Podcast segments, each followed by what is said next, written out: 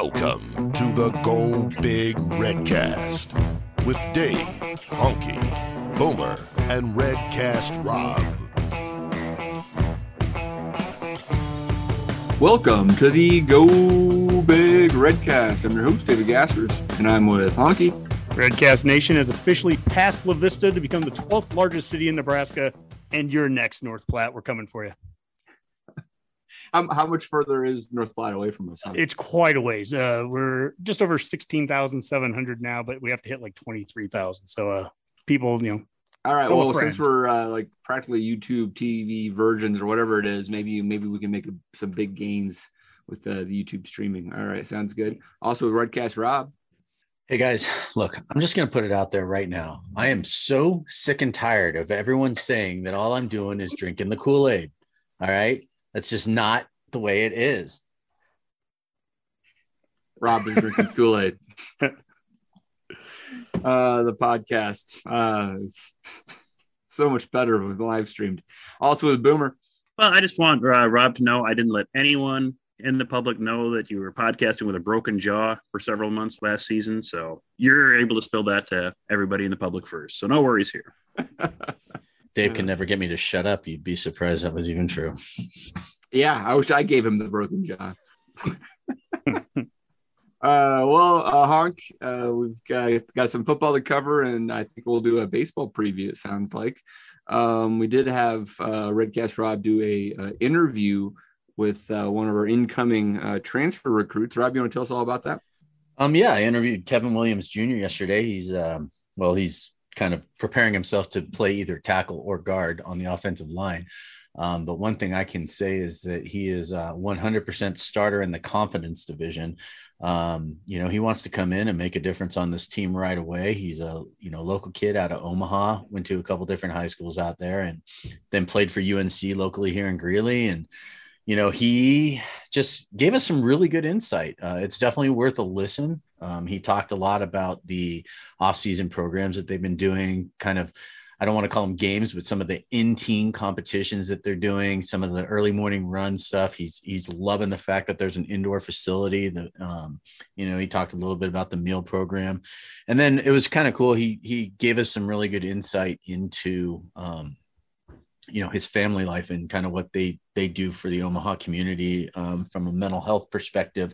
Um, his dad's business working with teens between the age of 14 and 19, um, you know, and helping them kind of instead of getting work through the system, working through the system, we'll call it. Rob, it was interesting timing too, because after he got done with our interview, that's when he ended up being interviewed by what Husker Huskers, basically the the social media for uh, the athletic department, because then they posted a video of him that what he did like an hour after our interview. or something like that yeah. And and uh it, it's funny because you know he says a lot of the same things he said on ours. So you know what? He's no he's i will say that if the other guys on the team have half of the positive attitude about what the huskers are going to look like this year i'm feeling pretty good about it.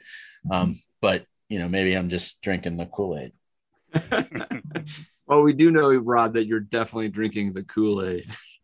that that I I am certain of. Um, uh, Honky, uh, other Husker football related uh, news that you want to cover today? Well, I, you know, I think something that kind of ties in with what uh, the interview with Kevin talked about quite a bit was the aggressiveness that we're going to see with the offense. And there were some articles, and I know that we read them over the last week. Um, one where uh, they interviewed uh, former Husker offensive lineman and Creighton Prep coach Bob Sledge. He's also the dad of Husker football target Sam Sledge, all offensive lineman, right? And Bob, any any Husker fan that remembers him from back in the '80s, you know, he was all conference, uh, a great player for us. And anyways, he talks about Raiola's style being old school, you know, physical football. There, it's about getting off the ball, staying low, striking a guy, and just driving him. And this particular quote really uh, struck me was all of his drills are at least 10 yards.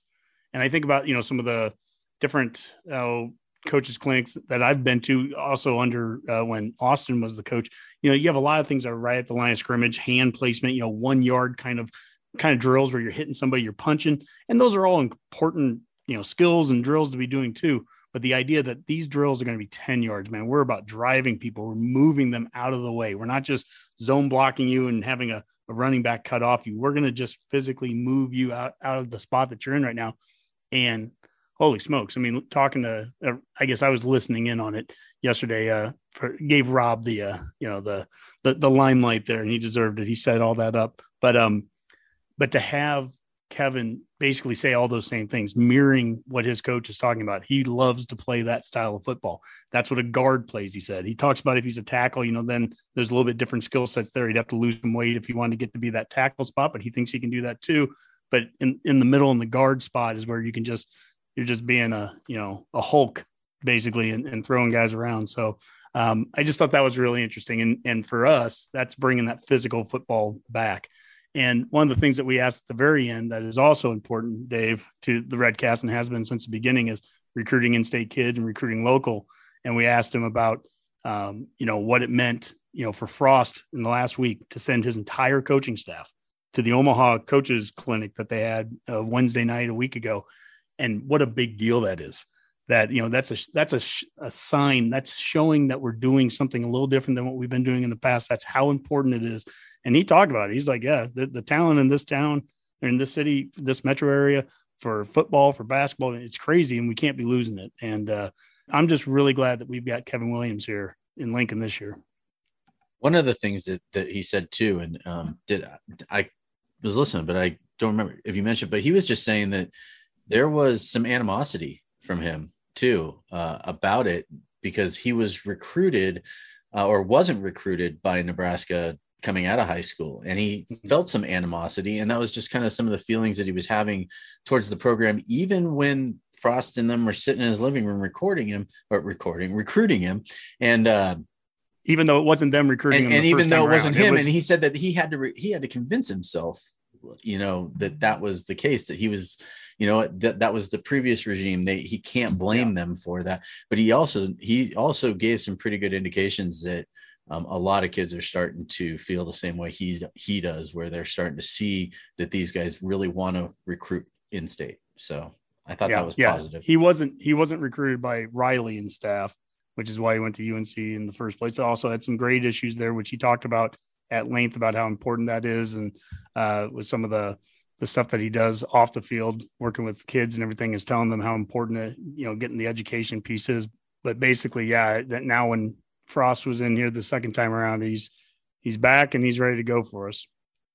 You know, Hunk, with uh, coaching changes, you know, when we're talking about at the top, typically it seems like sometimes a, a program will go from one style of coach to a, a completely different, and the transition can be kind of kind of painful um, with a position coach situation here with offensive line and going from more kind of this seems like a little more of a passive zone blocking type scheme that Greg Austin apparently adhered mm-hmm. to, which has been successful elsewhere. It, it's it's you know lots of devoted followers to that, and a more aggressive push you out of the way mentality that Dominic Raiola apparently um, you know believes in. Do you feel like there's going to be any sort of transition for the players to really learn how to um, you know do what Dom is trying to ask them to do? Well, what's interesting, Kevin made a statement, and I can't remember if it was on air, Rob, or if he said before or after when we were listening into him, but he made a statement about how doing this, this is what he was doing in high school. This is, you know, you're just plowing people over. And then you get to the college level and you start learning some of the zone blocking, and, and it gets so technical in some of the things that they do to the point of where you lose some of the aggressiveness. And he talked about coming back here, playing, you know, co- being coached by Raiola and learning what he wants him to do. And he's like, this is like going back to high school for me. That actually it's simplified. It's brought back some of the fun, some of the things that he really enjoyed doing to begin with. I think this is an easier transition um, to go than the other way. If we were trying to go from, you know, kind of a man gap blocking to to zone and you're trying to teach that, I think that's more of a stretch. Um, I mean, this is you're gonna you're going to be physical. I can't say it how many times you yeah, talked about. I guess the, I guess what makes the team's going to feel us the next day. He just said that over and over again. No, I mean it's great to hear. I mean, I, would be excited to see that. Obviously, mm-hmm. um, I mean it does take an offensive line then that is bigger and stronger than the opposing defensive line, um, and and from a depth perception as well. Um, you know, can can you hold up the whole game that way? So mm-hmm. I think that'll be really interesting to see if we yeah. we can have the the strength and conditioning for offensive line to play that way for four quarters against Big Ten uh, D linemen. And he talked about the conditioning piece, which is exactly what they're going through right now, and how important that is, and how much the running that they're doing. I mean, you know, this isn't just being strong and physical and pushing somebody. You're going to be moving around, and that can be everything from pulling outside and, and getting downfield on guys. They're going to ask plenty of them. One of the things that is interesting to me, and I don't know the answer to this yet, when you first started asking that, when you talk about like going from one coach to the next, and sometimes it's the they they bring in not just somebody that schematically is different, but somebody that is their personality wise, their personality is different. Yeah. I don't know right now how different yeah. Raiola is from Austin. I just I, I, don't know. I don't really know either of them well enough to, to get. Oh, that. Oh, really? You don't it. know them that well? I'll be darned. But I would say that both of them seem to kind of be more quiet and under the radar kind of coaches to begin with. So yeah. I don't think I'm, I'm, making a guess here, but I don't think it's going to be some huge leap for the guys to adjust to Raiola from that perspective, just from how you know he he acts and talks and everything in the in the room. Yeah. Well, you know, speaking of Omaha recruiting, uh, Boomer, I saw today that um, I think it's Zach Flores, the the Gretna quarterback just got offered by Oklahoma State, which I think he already had K State. So now he has two Power mm-hmm. Five offers from old uh, Big 12 foes. Uh, but we still don't have Nebraska offering him. That's it is interesting. Um, you know, I mean, obviously you can't take everyone all every single year, but it is uh, kind of intriguing to see him with two Power Five offers now and and not one from the home state. Yeah, and I will be curious to see if that offer does get extended. I suppose it kind of depends what we think we have in the quarterback room and uh, what what class is he? 2023? 2023. Yeah, okay. we have a couple other targets, obviously. Yeah, so I I don't know if that's how they're going to play that. Just going to see how the other targets pan out first, and then you know offer. Like I said, you can't take everybody, and sometimes just the local guy isn't what you need at the time. So, but yeah. it's worth keeping an eye on. Like I said, once you're starting to get those those bigger offers, then yeah, yeah. It, Honky, I mean, I could imagine that they might be waiting to actually see um, him him throw in person at one of their camps or something. But I mean, obviously, you don't want to see him slow play him either if they, you think he's qualified for for a scholarship. Yeah, because I don't know if K State or Oklahoma State's had a chance to see yeah. him in a camp either, right? And they pulled the trigger. And I don't know that we've had a chance to see every single guy at every position that we ever, you know, offer either. I can tell you this right now, and I've got it in front of me the 2023 class of in-state offers and commits so far we have two in-state commits: uh, Gunnar Gottschalk, the offensive lineman from Lincoln Southeast, Benjamin Brahmer, the tight end from Pierce. So right away, we already have two commits, and neither of them are from the Omaha Metro. And I, I want to separate that for a second. This is just this is more of an exercise to show the depth in this state and where they're coming from. So you have a Pierce guy and, and a Lincoln Southeast guy. We have a couple offers out to a couple of Omaha area guys uh, both of them legacies. Maverick Noonan from Elkhorn South, he's a defensive end outside linebacker. Sam Sledge, I mentioned him earlier, son of Bob Sledge from Creighton Prep, 6'4, 265. We also have an offer out to Lincoln East wide receiver Malachi Coleman, six, I think he's like a six-five receiver. Okay, so that's five guys right now. We also, there's a good chance I think we'll at some point have an offer out to Lincoln High wide receiver Benny Nagoy, six foot four. Scottsbluff's offensive tackle Brock Knutson is six seven. He has offers from Colorado State, Iowa State, Kansas, North Dakota State, and I know he's on the radar. And it wouldn't shock me at all if, if by the end of the year he has one. And then on top of that, uh, Gretna's Zane Flores, the quarterback uh, that you're talking about, that has offers right now from K State and Oklahoma State. So that's eight kids, and it, they're all across the state, literally from Scottsbluff and up to Pierce and Lincoln is finally getting back into the the mix there with three, two, three guys that are mentioned, and yeah, so it's not just Omaha, but Omaha is hugely important, as Coach Frost and staff showed a week ago, going down there in the with their coaches clinic. But I mean, it's a all hands on deck approach to get this state, and if you get this state, I mean, 2024, Caleb Benning and Daniel Kaelin and Devon Hall, 2025, Tyson Terry and Christian Jones already. This staff is sending the offers out, and uh, you know, those in-state kids, I mean, get to camps here and get yourself, get your film seen. The staff wants to look at you. So I'm curious too, and this is more of a question for you guys because you guys follow the recruiting a lot more. But you're saying that there's all these kids that are starting to get offers from D1 schools in the state of Nebraska, right? And that there's a lot of talent that's showing there. How much pressure do you think some of these other schools are having to offer these kids so early because they know that Frost and company are starting to look at those kids more, right? And they know that, you know, if they put off offering these kids too long, that they may just get snatched up quicker by Nebraska.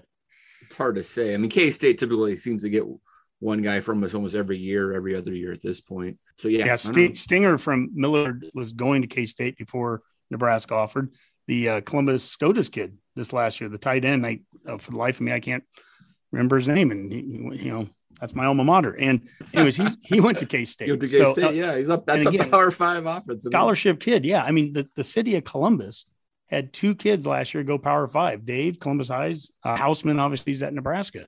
So there's plenty of there is talent in the state. You definitely have to go and uh, you know identify it and go after it.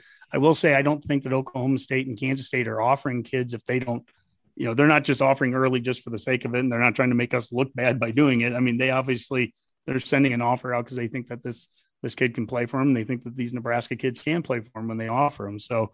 Uh, you know, nobody's scared to come in here and offer a kid. They'll, they'll do it. They've seen enough times now where, where someone's left but um, I like at least what we've done up to this point to get get ourselves ahead of the game. And it'll be interesting with Flores. I don't know. I mean, you, there could be an offer coming for him. Mickey Joseph's made it very clear that you know we're not going to just let teams come in and, and take our guys right. and you know without a fight. And so we'll see what happens. I guess. I yeah. I mean, I Iowa a, Iowa notoriously has come in and got Nebraska uh, kids for you know a decade or, or more under Ferentz. Uh, oh, but sure. not last year, right? I mean, that, that was the year that they they did not get anybody from Nebraska last year, right? Not as in like in, this class. I mean, yeah, not before, this class. A year ago, been, been Johnson, Johnson, but not this year. Yep, that is correct. Yep. Speaking of quarterback, uh, we had our our mailbag last week, Dave, mm-hmm. and uh, we had a late ma- mailbag question. Jim in Minnesota wanted uh, wanted me to ask this, and uh, he goes, "This is a late mailbag question, but how differently would we view Logan Smothers in relation to this quarterback starting job battle, since we all think that he'll transfer out. This is what he wrote that, that he'll transfer out if he had successfully QB'd us to a win versus Iowa. So, you know, in the first half, I think he was like five for five. He started off hot. We were ahead of Iowa in the first half. You know, if he goes on the full game, we beat Iowa by 10 points or whatever. Would we view the quarterback competition differently right now? Would we view Logan differently, in your opinion, kind of coming off of that game. But obviously, we didn't win it. So you know, now all of a sudden, people just assume it's it's Thompson or just assume it's Purdy. Maybe Boomer has a different opinion, I guess here, but I guess I feel like the initial reaction is going to be more emotional right? And you're gonna you're gonna be like, we he beat Iowa. Of course, he's our starting quarterback next year, or he's he's there apparent or whatever, right?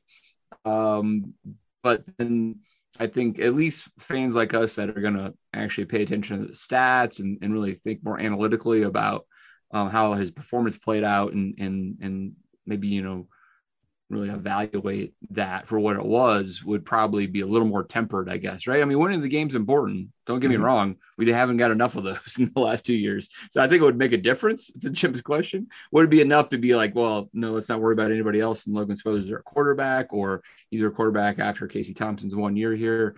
I don't know about that. I mean, I feel like they made the right move in getting more competition in that room Mm-hmm. And I, I, I think Logan Smothers isn't going to transfer immediately. I sure hope he doesn't because I think he can compete um, for, if not the starting job, at least the the second spot this year, and uh, we'll go from there. Yeah, beating Iowa would have been nice, but you know, at the end of the day, we would have still been a four and eight team. Um, and I think if you still go out and bring in somebody like Casey Thompson, he becomes the you know the shiny new object that everybody sees with the all the star ratings and coming from a you know a program like Texas where he puts up lots of numbers, I think people would have been excited for that regardless. You know, it's just human nature to to kind of want that next thing. You know, the grass is greener with this new guy coming in.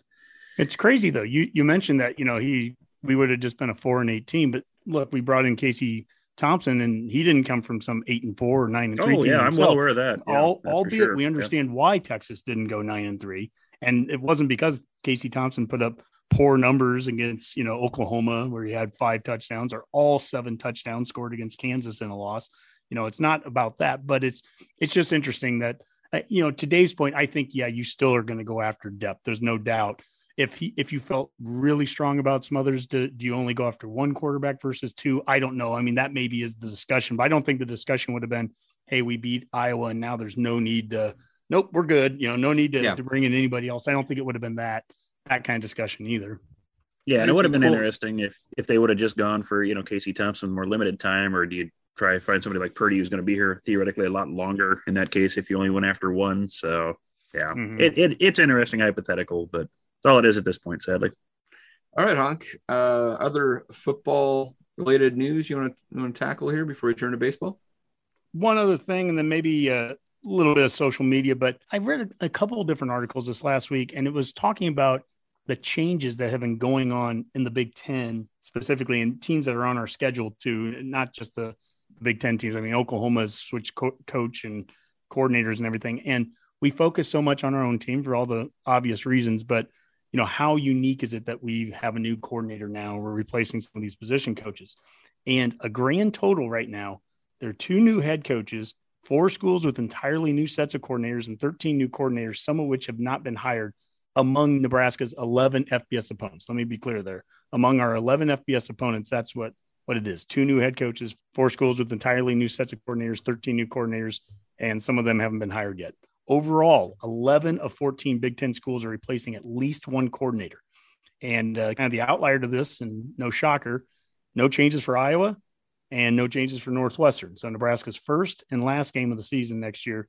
Uh, there's no changes in, in, at least at the coordinator level. Well, when you have offensive output the way Iowa and Northwestern do, you don't want to muck with that formula. Yeah, I was going to say right. there's Hawkeye fans that could that are probably wishing that there would be a little bit of change, uh, at least on the offensive side, right? But you know, so we focus on you know, wow, this is change, and what is change going to look like, and how do we, you know, that it's unsettling when you're trying to predict the next season. But literally, you look at the Big Ten right now, there's change everywhere. We are far from being unique in that sense. Yeah, absolutely. There's no doubt about that. Boomer, I think we had a, a YouTube comment. Yes, uh, one of our loyal listeners, uh, Benjamin Dangle, he was commenting on uh, the Flores situation. He said uh, that we have two other quarterbacks on the board ahead of Flores with Avery Johnson and JJ Kohl. So mm-hmm. said he can't offer everybody. So no, well, I mean, I, I, think it's, it's, absolutely true. I mean, I think Avery Johnson's from Kansas, actually, sure. right? Um, and, and is high on other people's boards. JJ Kohl is from I want to say he's from Wisconsin just because of that last name, but I don't think that's the case. Um, is he from? Oh gosh, I don't remember where he's from. But Iowa? Is he from Iowa? Yeah, that might be the case. Um, but yeah, I mean, I think you have to be be cautious there. I mean, I guess it, I'll throw yeah. this to Honky. I mean, it's one of those things where, like, if you think Flores is is good enough to get a scholarship and he's in state, and the only reason you're not offering him is because you only have room for one quarterback in this class. Um, I, I, think they should rethink that because if you got a local kid who is going to be in the program and is less likely to transfer out um, and maybe you know goes through a, a, few more years before he has to really has to start before he feels like you know he's like oh this is a bust and he, he moves on uh, that's going to be someone like Flores I'm thinking right? Whereas and so I, I, in that instance I think you take two quarterbacks in a class because you have a local kid that that is is worthy of it right? And you have um, depth that actually can you know, learn the system and actually be in it for multiple years. Yeah. JJ Kohl's from Ankeny, Iowa, and then the other one is, is from Kansas. So, I mean, they are 500 mile radius QBs. But yeah, my only point ever with in state kids, you can't offer them all. And I've never said you, you can or that you should. Um, if they're worth offering, you offer, you don't slow play them. And so that's all I've ever said about it. And that's not in direct uh, I'm not directing that at, at Flores or any one particular player. It's just if they're worthy of what the coaching staff is looking at for the position, then you do it. So we'll see. I mean, I, I haven't evaluated film of Flores or anything. To, I'm in no position to right. sit there and say they should be offering the kid or not. And I'm pretty sure that the staff under you know knows who he is, so that's that's good too. I don't think they're intentionally not offering. Right. I'm looking more at trends and the trends of what they're doing, sending that staff down to Omaha. The trend that they're doing with all the offers that I just mentioned already, basically in the 2023 class, going into 24, going into 25. You know, Rob bringing Kevin Williams back from Northern Colorado. That wasn't just a, a transfer portal guy. That's that's bringing a guy from Omaha North, and the value in that. we talked about that a little bit after we even got done talking with him yesterday. Is you know, there's a lot of other kids in that area too that where he's like, oh yeah, man, there's so much talent up here in this area, and they're starting to hear again from the staff. And again, this is all a forward looking thing. I don't know what was, what was wrong two years ago or three years. I don't know why last year we lost those four Omaha kids. Each one, there's unique stories, and that's what recruiting is about. There's unique reasons why each individual kid makes the decision they make. But at the very least, you know, we're, we're never going to lose a kid because because we didn't try hard enough to get them. And I, I think that's what Mickey Joseph has made enough statements about, and that's what we're on. Um, I got a little bit of social media for you, Dave, and we had three different uh, polls that kind of went out in the last week, and you know, it's appropriate that Rob was drinking out of his Kool Aid because we were getting some feedback. You know, we specifically we had we had one guy. Uh, he, he wrote us a, an email and he said, you know, someone on your pod instead, you know, should instead of having red Kool Aid stay on their lips, be the adult and tell the truth. Now, I'm not exactly sure what the truth is there, but uh, I took that as a great opportunity to have a poll on Twitter and ask who that adult should be. And 41% of Redcasters responded that they think Rob should be the adult in the room. Uh, 29% said Boomer, 20% said uh, Honky, and Dave. I think only 10% said you need to be the adult. I think it's it's probably because they already consider you the adult, is what I would assume it is, right? I mean, that's got to be it. Yeah. Well, I mean, I think it, it's all about how you word the question, right? And actually, how um, whoever that emailer was, I mean, it, they state that you know someone on your show is drinking too much Kool Aid, Mm, and so you could interpret that as like, well, that's Redcast Rob. He needs to adult up because he's the one drinking too much Kool Aid. that's Um, fair. That is 100% fair. I mean, in my defense, I'm not lying. All right. I, I really feel the way that I feel. And, um, you know, the truth really could hurt for a little while, but a lie hurts forever. And I can just tell you that, you know, I'm not lying. I'm not lying. Well, thanks. I was actually reading quotes about truth on, on the internet while we were doing this because I, I, I mean, they the closest thing to honesty Rob's all- ever gonna get. it, it, it- I mean, that's not true. Uh, in college, they used to call me Honest Rob, but we, we won't get into the reasons for that at, at right now. But in all reality, too, I I just I want to believe it's my truth. It- it- I'm trying not to laugh. Um, Defines Live his in own your world folks. Yep. it is, and Yeah. and and yeah, I do. I got scarlet colored glasses, as we used to to call that segment, right? But but the fact of the matter is, is that um, I feel like the team is really making all of the necessary changes that they're that they need to make to at least move this team in that direction, right? And like, if all you're going to want to do is look at the negativity, you know, I mean, there is a great quote if we want to look at this is that there's no reason to look to the past because the future's in front of you, right? And and that's just kind of the view that I'm taking right now about it all. And I don't and I don't think that that's an unfair perspective.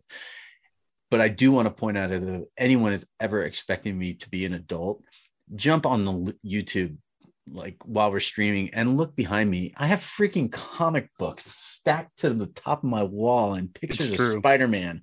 I mean, how much Just of an one big adult kid. are you That's really going? To- is. I really am. I'm a big. I am going to be 48 in March, and I am a giant child. I really am. I am probably the least mature 48 year old you will ever meet in your entire life. We can all- agree with that. We Yeah. all verify this. That, that is and, and I'm not even true. embarrassed about it. It's like it's not even an insult to me. You know. Well, an, another social media question we had, and it, and it ties into this. Uh, I wanted to get some Redcast feedback uh, from the Redcasters, and basically, I was asking something along the lines of, you know, are we just right on the Kool Aid? Are we too optimistic? Are we not optimistic enough? And uh, seventy percent of you responded that we are just right on the Kool Aid. Uh, only eighteen percent said that we're too optimistic, and twelve percent think that we're not optimistic enough. So uh, for at least 12% of our, our viewers and, You know and listeners out there, Rob, you need to really I, get onto you the know what? I'm going to start stepping it up 112 percent for that 12 percent. you know, I'm going to add an extra 12 percent to it. Um, and and I absolutely will continue to do that because um, I believe. And I you believe. believe. And here's the last Seventy-eight percent thinks it's the right amount of, of Kool Aid. Is that right? 70% think the right amount of Kool-Aid, Mm. 18% say we're too optimistic, and 12% Okay. say not optimis- optimistic enough. So seven out of ten Redcasters like We're- like we're right. where we're at. We're right on. I, like I like that.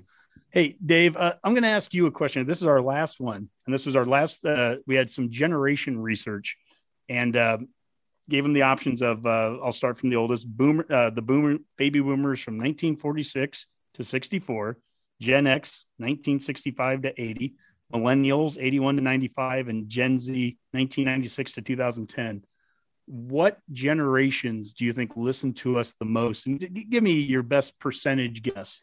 You know our listenership come from these those four groups. If you're older or younger in those groups i i didn't include I'm, I'm guessing the millennials are the, are the highest at like uh, they might make up 40% of our audience. I don't know. They are number two at 35% i'm gonna say it's gen x man. Gen X, 65 to 80, make up 39%. Ah, okay. All right. Who, who, who gives us more? It's super close here. Who gives us more, Gen Z or the boomers? I'll go the youngins Z. or the oldins? Gen Z's 14% of our, our viewers and listeners are Gen Z, and the boomers are 13%. And well, boomers actually 25%. 25 percent. 25 percent of this redcast. Hey, I am so good at those percentages tonight, man. math major Rob over there. Man, it's all that eighth grade math I've been doing with my son lately. That's what mm-hmm. it is. So, Dave, it was that is interesting. It wasn't a heavy football week, but uh, you know, we as usual we got to start with with some football. But Dave, this is going to be a week of doing something a little different here. We're actually going to talk about another sport.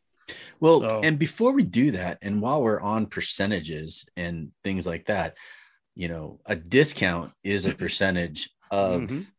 you know, something. And if you would like to receive a discount on Hail Varsity subscription, make sure you go to hailvarsity.com, enter Redcast when you check out, and get a subscription.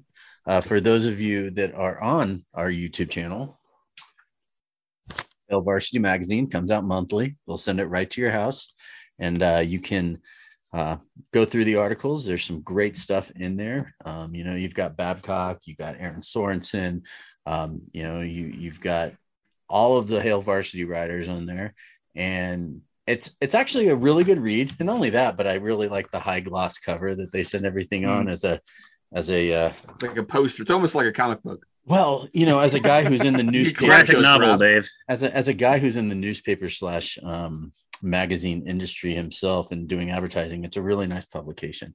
Um, and then you can also go check out the merch on there and get yourself some Redcast merch. Honky's got on a Redcast hat. You can get the Redcast sweatshirt. Um, and then we've also got a social media contest going on right now. It's not really a contest, but um, one of the things that we're doing on Facebook, if you go to Facebook, is invite, you know, 10 or more of your friends and if you take a screenshot of you inviting those people, because when it's up there, you just got to grab a screenshot, a screen grab on your on your computer or your smartphone, and post it in the comments of the pin post on our Facebook page. At the end of February, when the, when the whole thing is done, I will take everybody who has entered that contest, and I'm going to raffle off a couple of Redcast merchandise prices that um, I'm putting together myself and send those out to you guys and I'll reach out to those people and I may even go live on Facebook and and uh, give those away live on there. So um, you know, we're just trying to mix it up a little bit, but you know, feel free to go check that out. You know, Dave, I was thinking of I had like Wayne's World, the the movie in my head where it's like you tell 10 people and they tell 10 people and they tend to they tell 10 people. Yeah, you know, I mean, we're just the whole world will know about the red And that's, you know, we, that's more math, actually. That's, we will catch up with math. North Platte. Dave, we will catch up uh, with yeah. North Platte real fast if Rob's. I say watch out New Delhi personally. I mean, we're just going to blow back. Tokyo, we're, we're coming for you. Second large, yeah. Watch out, Hong Kong. And now, around the Van Horn. All right. Well, let's uh, take this around the Van Horn and talk some Husker baseball. Uh, the Huskers do start their season here on uh, Friday afternoon, I believe, uh, or evening, down in uh, Texas, Huntsville, Texas, in particular, in Sam Houston State. Uh, four game swing there. Spent quite a bit of time in Texas to start off the season. Um, go to TCU. I, I see that's in Arlington, Texas.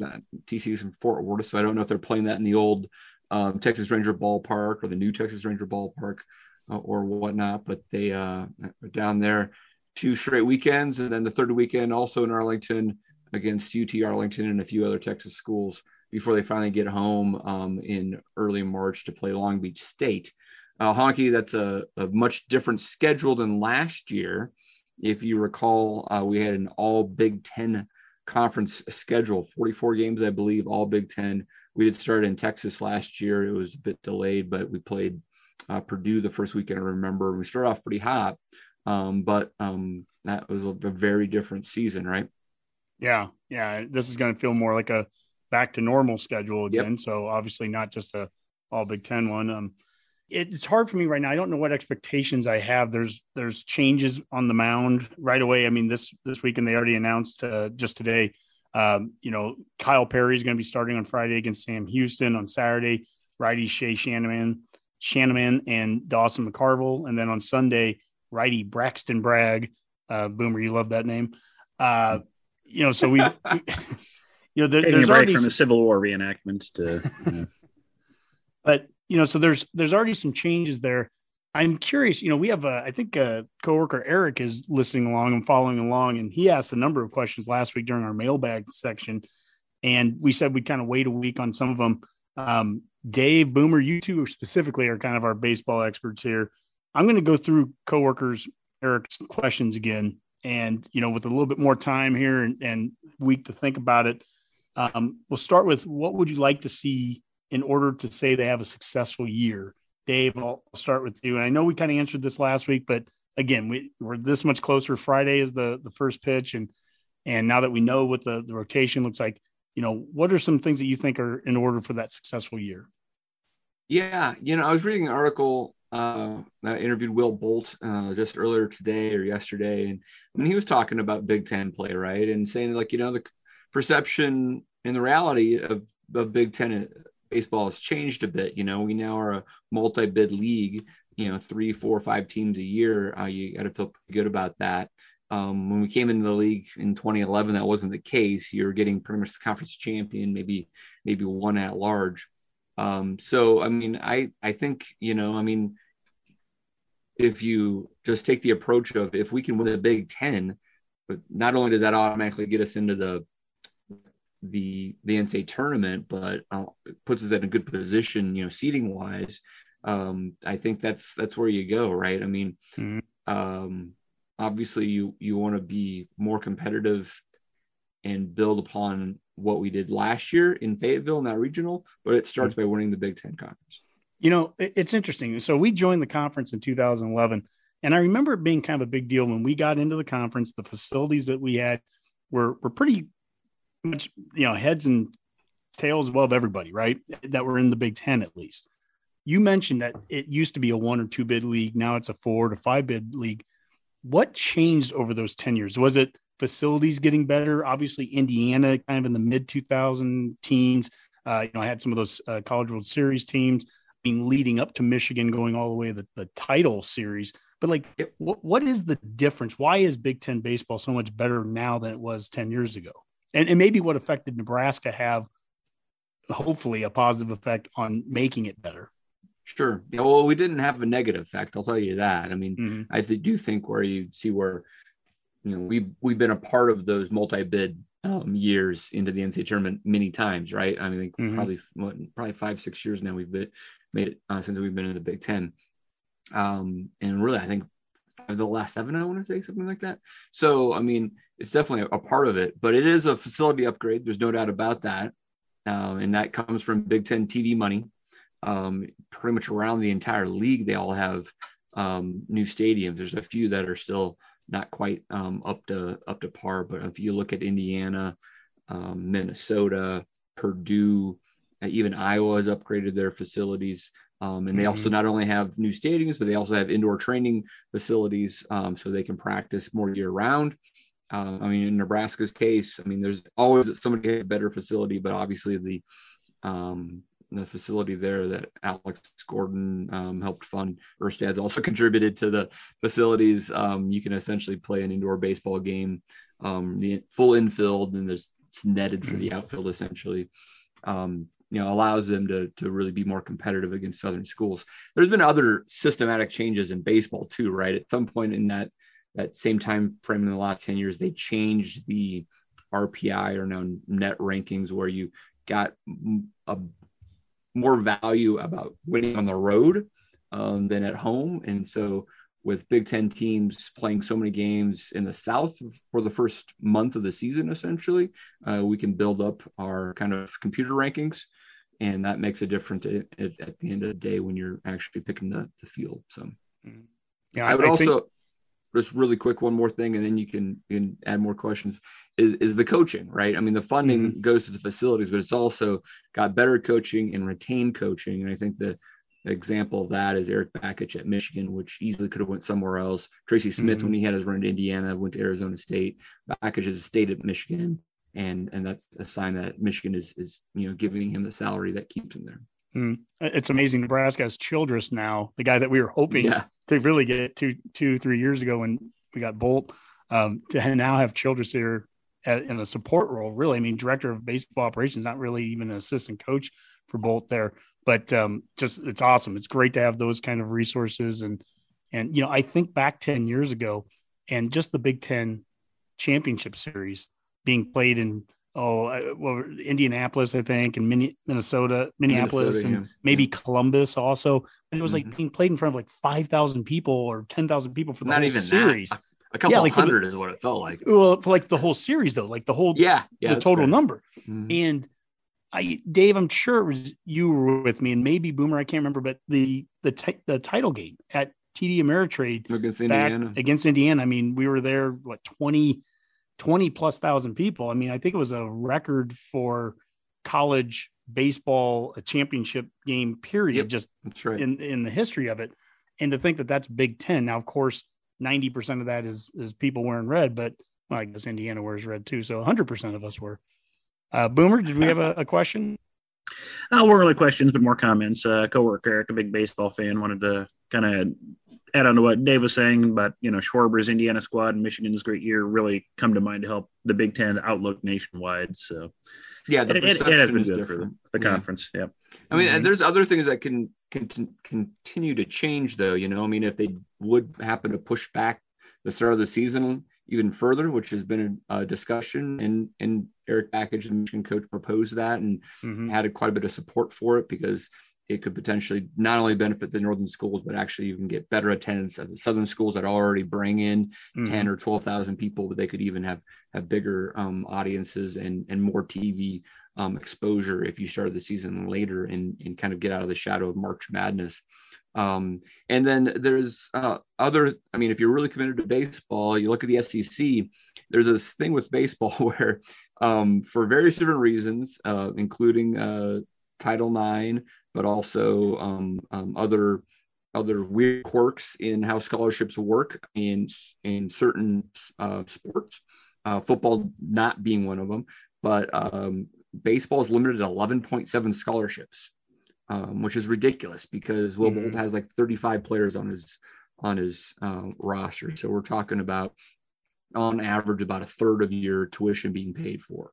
So a lot of these players are paying to play, and um, and that should change um, first off, um, and and make it more fair and equal um, across the athletic uh, departments. Uh, but in the meantime, there's other other schools in other states that find ways around that, right? The SEC is notoriously a baseball league, and they have all these different scholarship programs that help um, them fund scholarships for players through uh, need-based reasons, um, which help them get keep more of their players in state or or whatnot, right? And I mean, those are things that Nebraska and other Big Ten schools aren't doing. So we're still so, playing at a disadvantage. So, Dave, how would, would NIL, I guess, play a role in this, or how would that work? Absolutely, yeah, and I think that could be a really interesting thing for especially Nebraska baseball, which I mean, Nebraska fans have proven that they're a top ten uh, fan base and attendance. Right, uh, when we have a good team, we can average you know five, six uh, thousand people at Haymarket and have crowds of excess of seven or eight on the big weekends. Right, so uh, NIL, NIL money could be a real, real thing for Nebraska, just like it is for Nebraska volleyball, right? It's unique. Mm-hmm. Um, I imagine there'd be, you know, a handful of other SEC schools um, that would have that type of advantage, but almost no one else in the Big Ten even comes close. So yeah, it, it could be a big deal.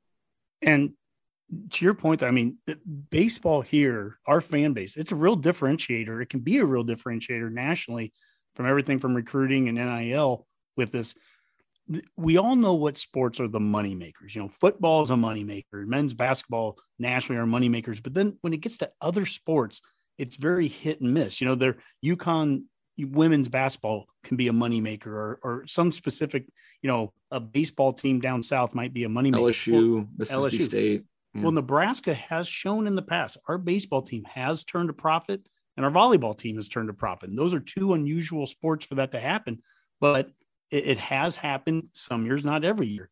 Baseball is primed at Nebraska now with Bolt here too, and the success. And and to your point there, Dave, the fan base showing up. We started to see it last year. We started seeing it by the end of the season, and because it took a little bit of a break for a while there. I mean, I, I remember what it was like, you know, during our College World Series years and everything. I mean, it was Sure. impossible. It felt like to get a ticket at, at Haymarket, and it's starting to get that way again. And and uh, and I think this season there's there's hype coming into it. I mean, we're talking about it right now in preseason here. You know, there's hype going into the year based off of uh you know how that team finished last year, and then all the positive momentum, Childress being back and being a part of it.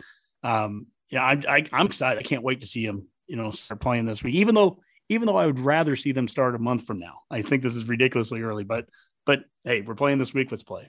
Sure. Hey, Boomer, I think we have another comment or two on. Yeah, first Okay. comment from uh, Ken. Uh, first asking what everyone's drinking tonight. Rob, pretty sure we know what you're what you're guzzling. Uh, hockey. That, This is uh Bud Light next. I'm, I'm doing the whole keto and all that stuff. Dave's wife, Katie, she'd be very proud of me. I was actually uh, DMing with her during the Super Bowl when I was seeing all these like no carb. Their, their slogan: and- zero carb, zero flavor. the second, I mean, it's super crisp light beer. It says. Um, Super crisp. I They also call that water honky. It- I bought- it's actually a beer flavored seltzer, Rob. That's yeah. it's negative four percent alcohol, so it's it's delicious. You know, I'm I'm I'm more awake today than or right now than I before. It I has started. less alcohol than my non-alcoholic. beer. Um, I also bought one of those like Michelob, uh, like a 12 pack of the Michelob Ultra seltzers that are supposed to be zero carb too. So Mhm. Ken, I don't know that this might, you know, this might put me like in the the the bad club or whatever that I'm drinking this, but uh, Ken, this is what I'm I'm officially having here. Hey, though. hey, Honky, you know how many carbs uh, Busch Light has in it? I have no idea. Take a guess. Two, Three. three, does it? Three Oh, carbs. Yeah. Yeah. So Yeah. I don't know how much more the Bud Light next costs, but I'm just saying that. Well, I'm- 30 pack of, you know, Busch Light can can go You a long and- ways too. you and I'm trying uh, to stand your third. you and Hot Mess day, so- Husker can hang out and drink Busch Lights together, and I bet right. you that even has less carbs than Bud Light or whatever it is that you're I, drinking. I'm I'm drinking a, uh classic uh, honky concoction called a Roman Coke. Honky, would you like to explain you- that one? What do you put in a Roman Coke?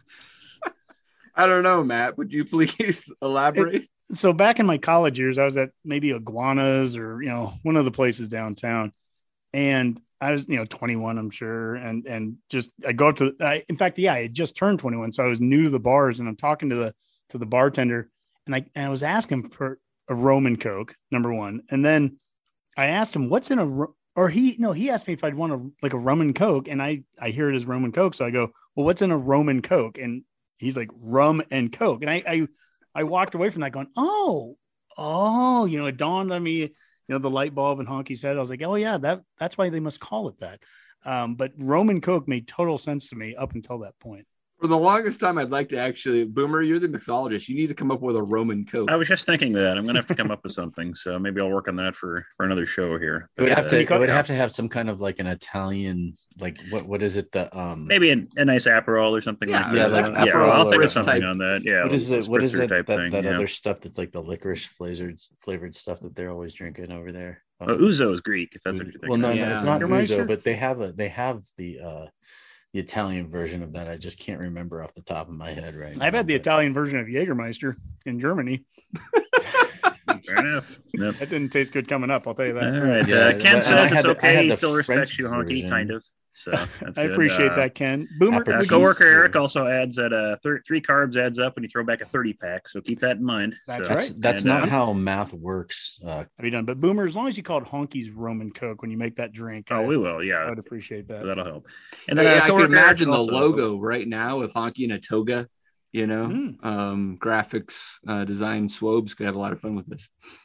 I'm not sure anyone would want to see that, but why not? Hmm. So, And then No. a coworker Eric brought up another uh, interesting point for baseball, uh, possibly adding that additional paid assistant to the staff because I believe what is it now? They're limited to two paid assistants by NCAA rules, and you can have a correct. third volunteer. That volunteer can't recruit. And I know this was a proposal that uh, I think they voted on 2019 ish.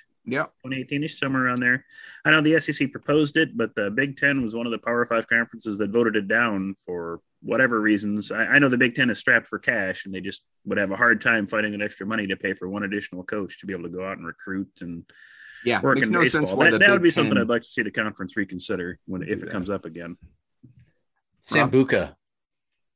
That's Okay, what there we was, go. Yeah, that's Sambuca. good. so you got to do Sambuca. something like Coke and rum and Sambuca or something. We're you know, back on that now. Yeah. Okay. Sorry, I just it, The light bulb went off in Rob's head there, so It, it usually so, yeah. takes a few minutes. It's like a fluorescent light. It takes a while to warm up. So with the uh, the paid assistant thing, I mean, Curtis Ledbetter is, I think, director of baseball operations or something like that, and and I think he was the one that was trying to be that third assistant, a paid assistant, essentially. Um, he's still with the program though, fortunately. But I mean, I, I one of the problems that that highlights, and it's odd that the Big Ten is the one that voted against that, but um, you know the ncaa at the division one level of baseball has 340 programs or something like that very similar to the basketball number. And so you have a bunch of baseball programs that do not have the operating budgets that uh, a nebraska or um, any of the sec schools do.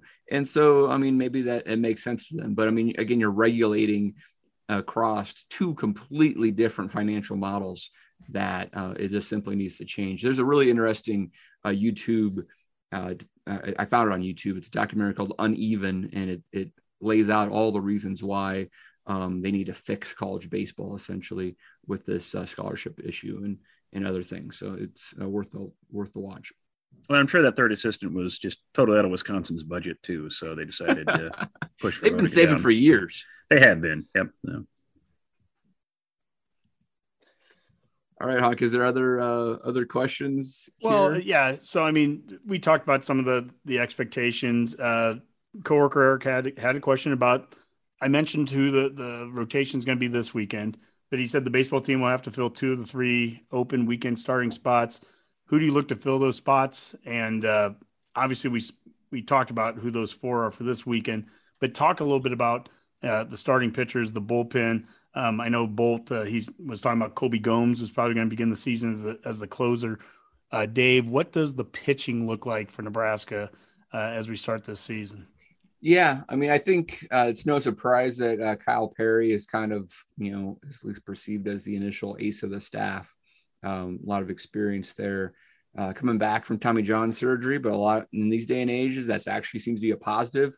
They usually come back stronger than ever, so it's hopefully uh, that's the case with with Kyle. Uh, a lot of promise earlier in his career, though, and and I think you have to be optimistic there. I think the other other two spots, um, Shannon makes a lot of sense. He was our Sunday starter, um, but then you know it, it'll be interesting to see how this plays out over the course of the year. Um, keep in mind we have uh, Drew Christo uh, on the roster, and Drew, uh, very highly regarded um, baseball prospect. Uh, easily could have um, chose to go in in the major league uh, draft. He was drafted, um, but I, late enough that he, he obviously chose to stay at, at Nebraska. Um, and that was a, a, bit of a surprise, actually. I think he was kind of generally considered a top 250 type draft pick and um, fell way behind that because he likely told told um, uh, professional teams that you know if they weren't going to hit a certain number, he was going to go to Nebraska. And sure enough, here he is. So we have him for three years, and he's Mhm. 6'4", 230, um, throws heat, has multiple pitches he can throw, and I think I could likely see him being a weekend starter by by the end of the season, if not earlier. That's exactly what I was going to ask. How do you, if you were coaching him, if you're the pitching coach, I mean, how do you work him, a player like that, true freshman in? How do you work him in over the course of the season? What do you expect this weekend out of him, and then down the line? Well, um, I'm not not the expert there, but you do have Rob Childress on staff now, so Doesn't hurt. that does not hurt. Rob is one of the best pitching coaches in all of college baseball, and he has been for over two decades. Um, and has sent a lot of his pitchers to the major leagues. Um, and so Drew Christo is in good hands with that coaching staff. Um, so I, will I'll trust what they're going to do with him. I obviously want to break him in, but he, I mean, uh, you know, you're not going to want to throw somebody's arm off anyway. So, I mean, I think they're just going to mm-hmm. try to take this easy, get him comfortable uh, with the surroundings and see where he can go. But his stuff is electric and um, could mm-hmm. really be a huge asset as the season goes on. You mentioned mm-hmm. Colby Gomes, um, who was out last year, and he's coming back. And, uh, you know, he had great stuff on his fastball, just not enough movement on it. I'll be really intrigued to see what that looks like coming back um, with a year off um, because we'll need that closer because uh, Spencer Schwellenbach obviously is off to to the pros. Mm. And you mentioned Childress. I I called him I think the director of operations earlier. He's the current director of player development for for NU. That's his role this year. Yeah, so he's not the official pitching coach, mm-hmm. obviously. Um, that's uh, Christy, right? Um, but both Christy and Bolt um, have strong connections to to Childress, and um, Rob will be will be right there. I think so. I'm sure he'll be able to help out just fine. yeah. Dave, do you see him? Do you see them too? Because as, as, you're saying, like limited innings and and you know, obviously not throwing his arm out. We got him for three years.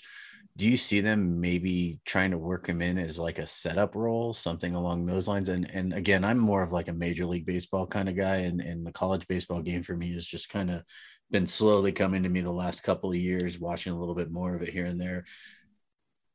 So, do they really have those sort of roles? I mean, or yeah, even coming in absolutely. for long relief? Like, could you see this kid like pitching, maybe seeing him two, three times during a weekend, only putting in maybe you know two or three innings worth of work, or how do you see that? It's it's quite possible. I mean, we we have have had Nebraska uh, pitchers take on that role. I mean, most famously against us last year, the Arkansas, the Arkansas um, yeah, yeah. long reliever essentially pitched, um, you know, well over half of their innings, and ultimately they kind of uh, bit them. But um, it definitely is, is happening at the college level where you're going to have hold guys essentially, and you're going to have a kind of a long relief uh, team as well.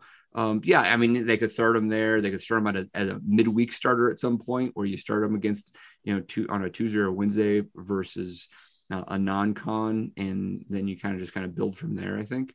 Um, I just think he's too talented to keep him off um, the pitching mound for that long. I, I think he's going to prove his worth um, sooner than later.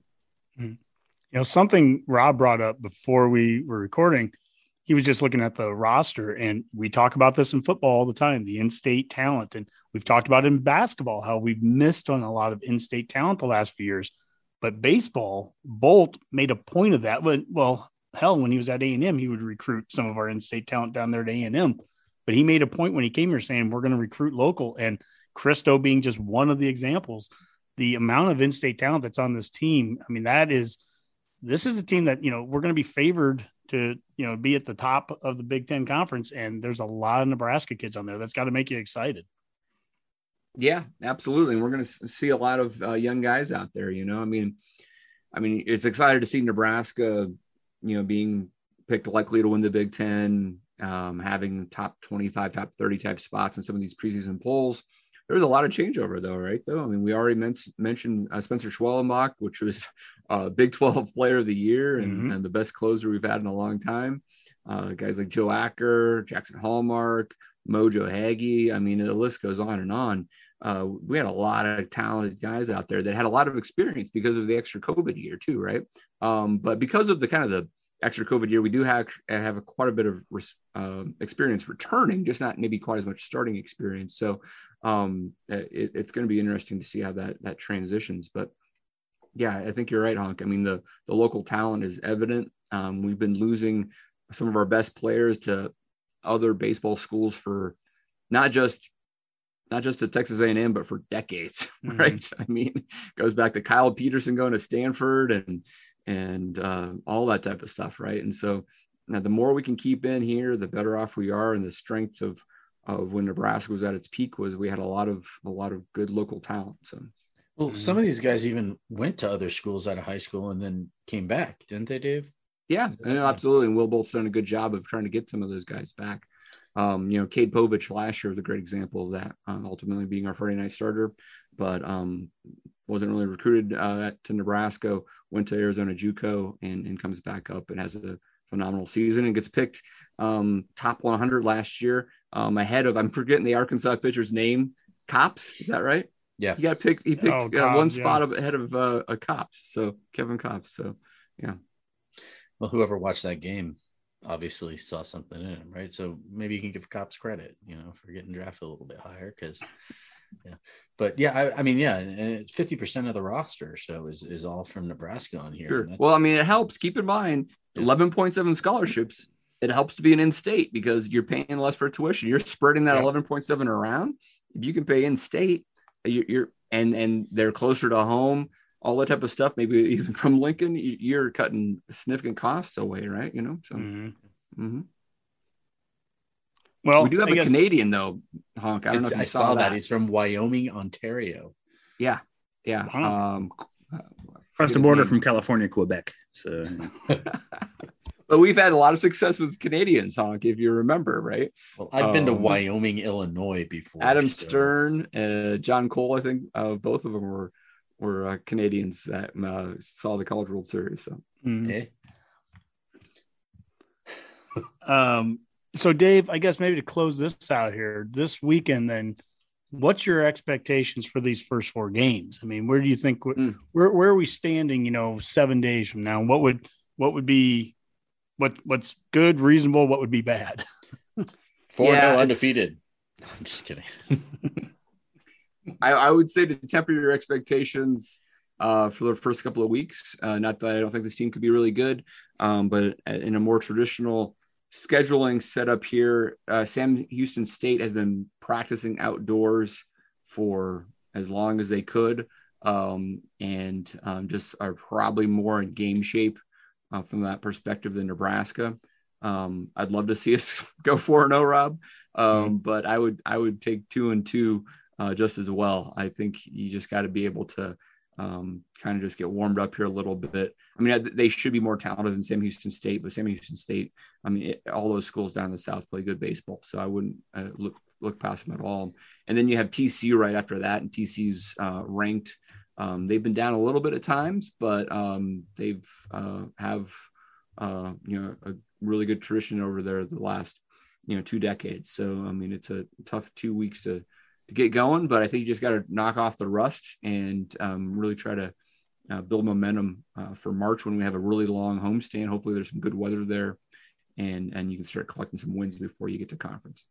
Yeah, coworker Eric actually commented on YouTube too and said uh, need to go at least three and one. And, if I wasn't drinking the Kool Aid, I would probably agree with him there. Three and ones uh, uh, would be a really good start to the season. I'll take two and Um, two. And and Ken Ken McCone, I think that's how you say his name. He he asked and and he asked if we were going to be bowl eligible by Monday. he so um I, I don't know where he's getting that from even though i i did ask kevin williams um what a realistic expectation one was because i told him bowl eligible by week seven week latest week eight and he agreed with me and said that that was actually a realistic expectation to have so you know the players are drinking the kool-aid too just saying not during practice, we hope. But, Oh, hopefully, no Yeah. Gatorade. Hopefully, and hopefully ken Powerade Kesey has something. nothing to do with any of it as i'm sitting here in my grateful dead shirt So anyway, I I I- I just want to say that I mean some of our best teams under Erstad, even before with under Anderson, uh, had, had as haven't always come out of the gate on fire. Um, It's tough because you go down and play in Texas or Arizona or Florida or whatever, and you're playing teams that have are in mid-season form, right? Yep. And typically it takes a little bit longer for us to get going. It's not that we sh- shouldn't beat uh, Sam Houston State three times out of four. It's just they have an advantage right now against. Yeah. Right? So well, didn't we have like San Diego State even scheduled to come to Lincoln like in March and then they backed out of it just like a month or two ago? And, you know, so we were trying to get teams, Southern teams to come up here early in the season, but that's hard to do. And Yeah. as, as I recall, pre COVID, the, the year or two prior to it, we actually had like Arizona State come here for a series in May, right at the very end of the season. And I want to even say maybe Baylor maybe did that too, or we were trying to schedule that. I don't know if it was a yeah, we definitely was a COVID State. year. Yeah. So I mean the the idea of you, you got to get creative a little bit with scheduling. It's it's hard to get teams to come up here to Hawks Field when I mean, even a month from now, you can't always tell if you're going to be able to actually play or not. you know, I mean, that's yeah, yeah. Things, so especially early, I think it's easier to get them to come up here later in the year because mm-hmm.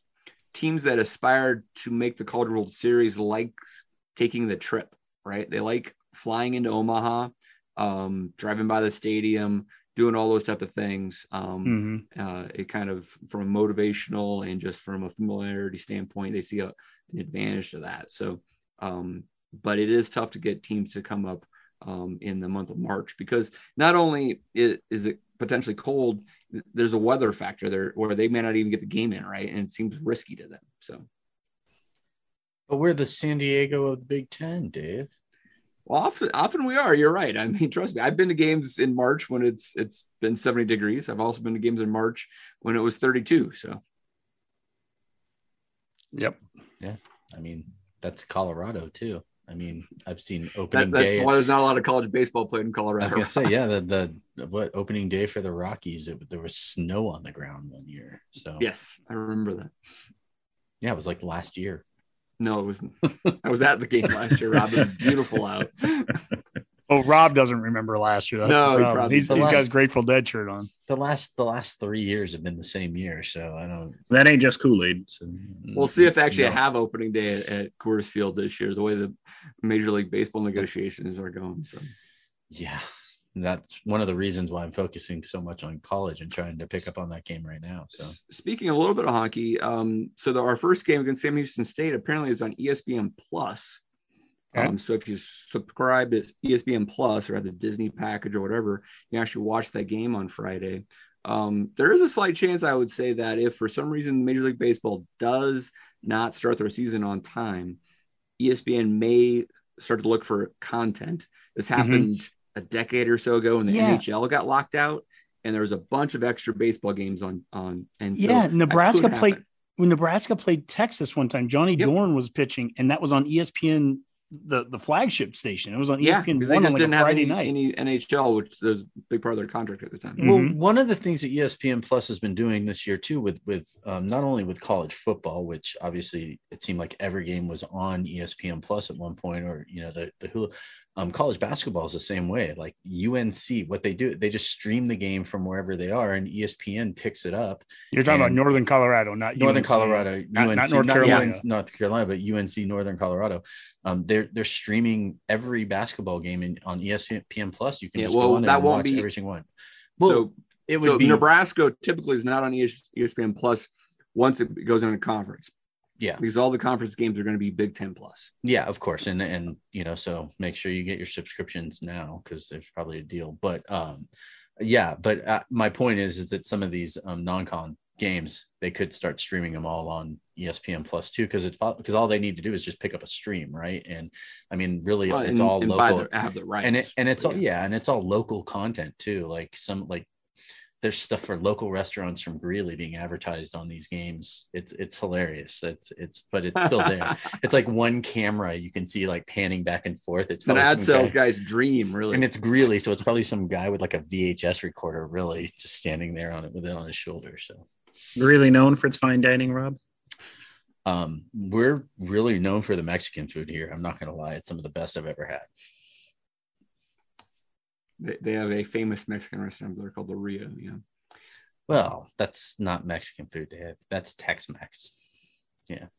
Yeah. Okay. Sure. Um, yeah. um let's move on. What, anything yeah. else we want to talk about baseball wise? I I think we've covered baseball pretty well for this week. I, am looking forward to, to talking about it next week and and talking about the, the games in, in reverse and actually be able to to talk about some some some baseball there. So uh anyways, go big red this weekend. Hopefully we can get to that three and one, four and oh. You know, that would be that would be wonderful. Hopefully we're talking about that next week. Yes. All right, guys. Uh, let's get out of here with some parting shots, and I will start with Boomer. Well, first off, I guess I would just like to uh, borrow from local media host uh, Jack Mitchell when uh, referring to uh, Husker women's basketball. I hope you all got to watch them basically dismantle uh, top 10 Indiana the, the last day. And uh, when it comes to the AP poll just rank them, you cowards. I mean, for goodness sakes, what do they have to do? I mean, they played great. They're looking good. Uh, finish off the rest of the the season. If you haven't watched the Husker women play, please do. You still got some games left, and we should be looking good to, to make the NCAA tournaments. So, hats off to them this season. That would be awesome. All right, Rob, what do you got? Well, since yesterday was Valentine's Day, I just want to say a little poem, and that would be Huskers are red, Husker football makes me blue, but I'll keep on drinking Kool Aid. Redcast Nation, I love you. Is that a haiku, Rob? Or an attempt That's at one? more math, Dave, and I, I Barely even a sonnet, that. Dave. I don't know. it Yeah. might have been a sonnet. Good point, Boomer. I should. Yeah, I don't think it's up on five that. seven five. I, I didn't count that, so I, I Right. Um. All right, hockey. Please get us out of here. Yeah. Um, Boomer already hit mine with the the women's basketball team and yes, we last stole a night. honky hot take for a change. Neat. and they've destroyed two top 10 teams, ranked this damn team already. Um, want to give a congrats to former Husker quarterback Joe Dailey. He's moving up the coaching ranks, uh, uh, going to the Carolina Panthers. Uh, he was at Boston College as a wide receiver coach. Um, Paul Finebaum today. I can't believe I'm going to say this, but I agree with something Paul Finebaum uh, said. And Husk guys had tweeted this thing out. I think it was from today. I don't know if they were tweeting an old video, but Finebaum was asked uh, the greatest team of all time, and he said the 1995 Huskers. And so uh, it makes me throw up in my mouth to say this, but I agree with Paul Finebaum. Uh, and last but not least, uh, starting tomorrow, February 16th at noon and through February 17th at noon, uh, Nebraska NU has the Glow Big Red 24 hours of giving. Uh, you can go to glowbigred.unl.edu. You can uh, give to a number of different great uh, uh, organizations and, and everything that go on within the university. Uh, you know, we're big on supporting, obviously, for obvious reasons here, we're big on supporting the University of Nebraska across all of its academic and athletic functions. And this is a great way of doing it. So, Redcasters, you always show up strong and and do it tomorrow if you can. Glow Big Red. All right, great stuff, guys. Great stuff. For now, let's call that a Go Big Red cast. Go big red. GBR.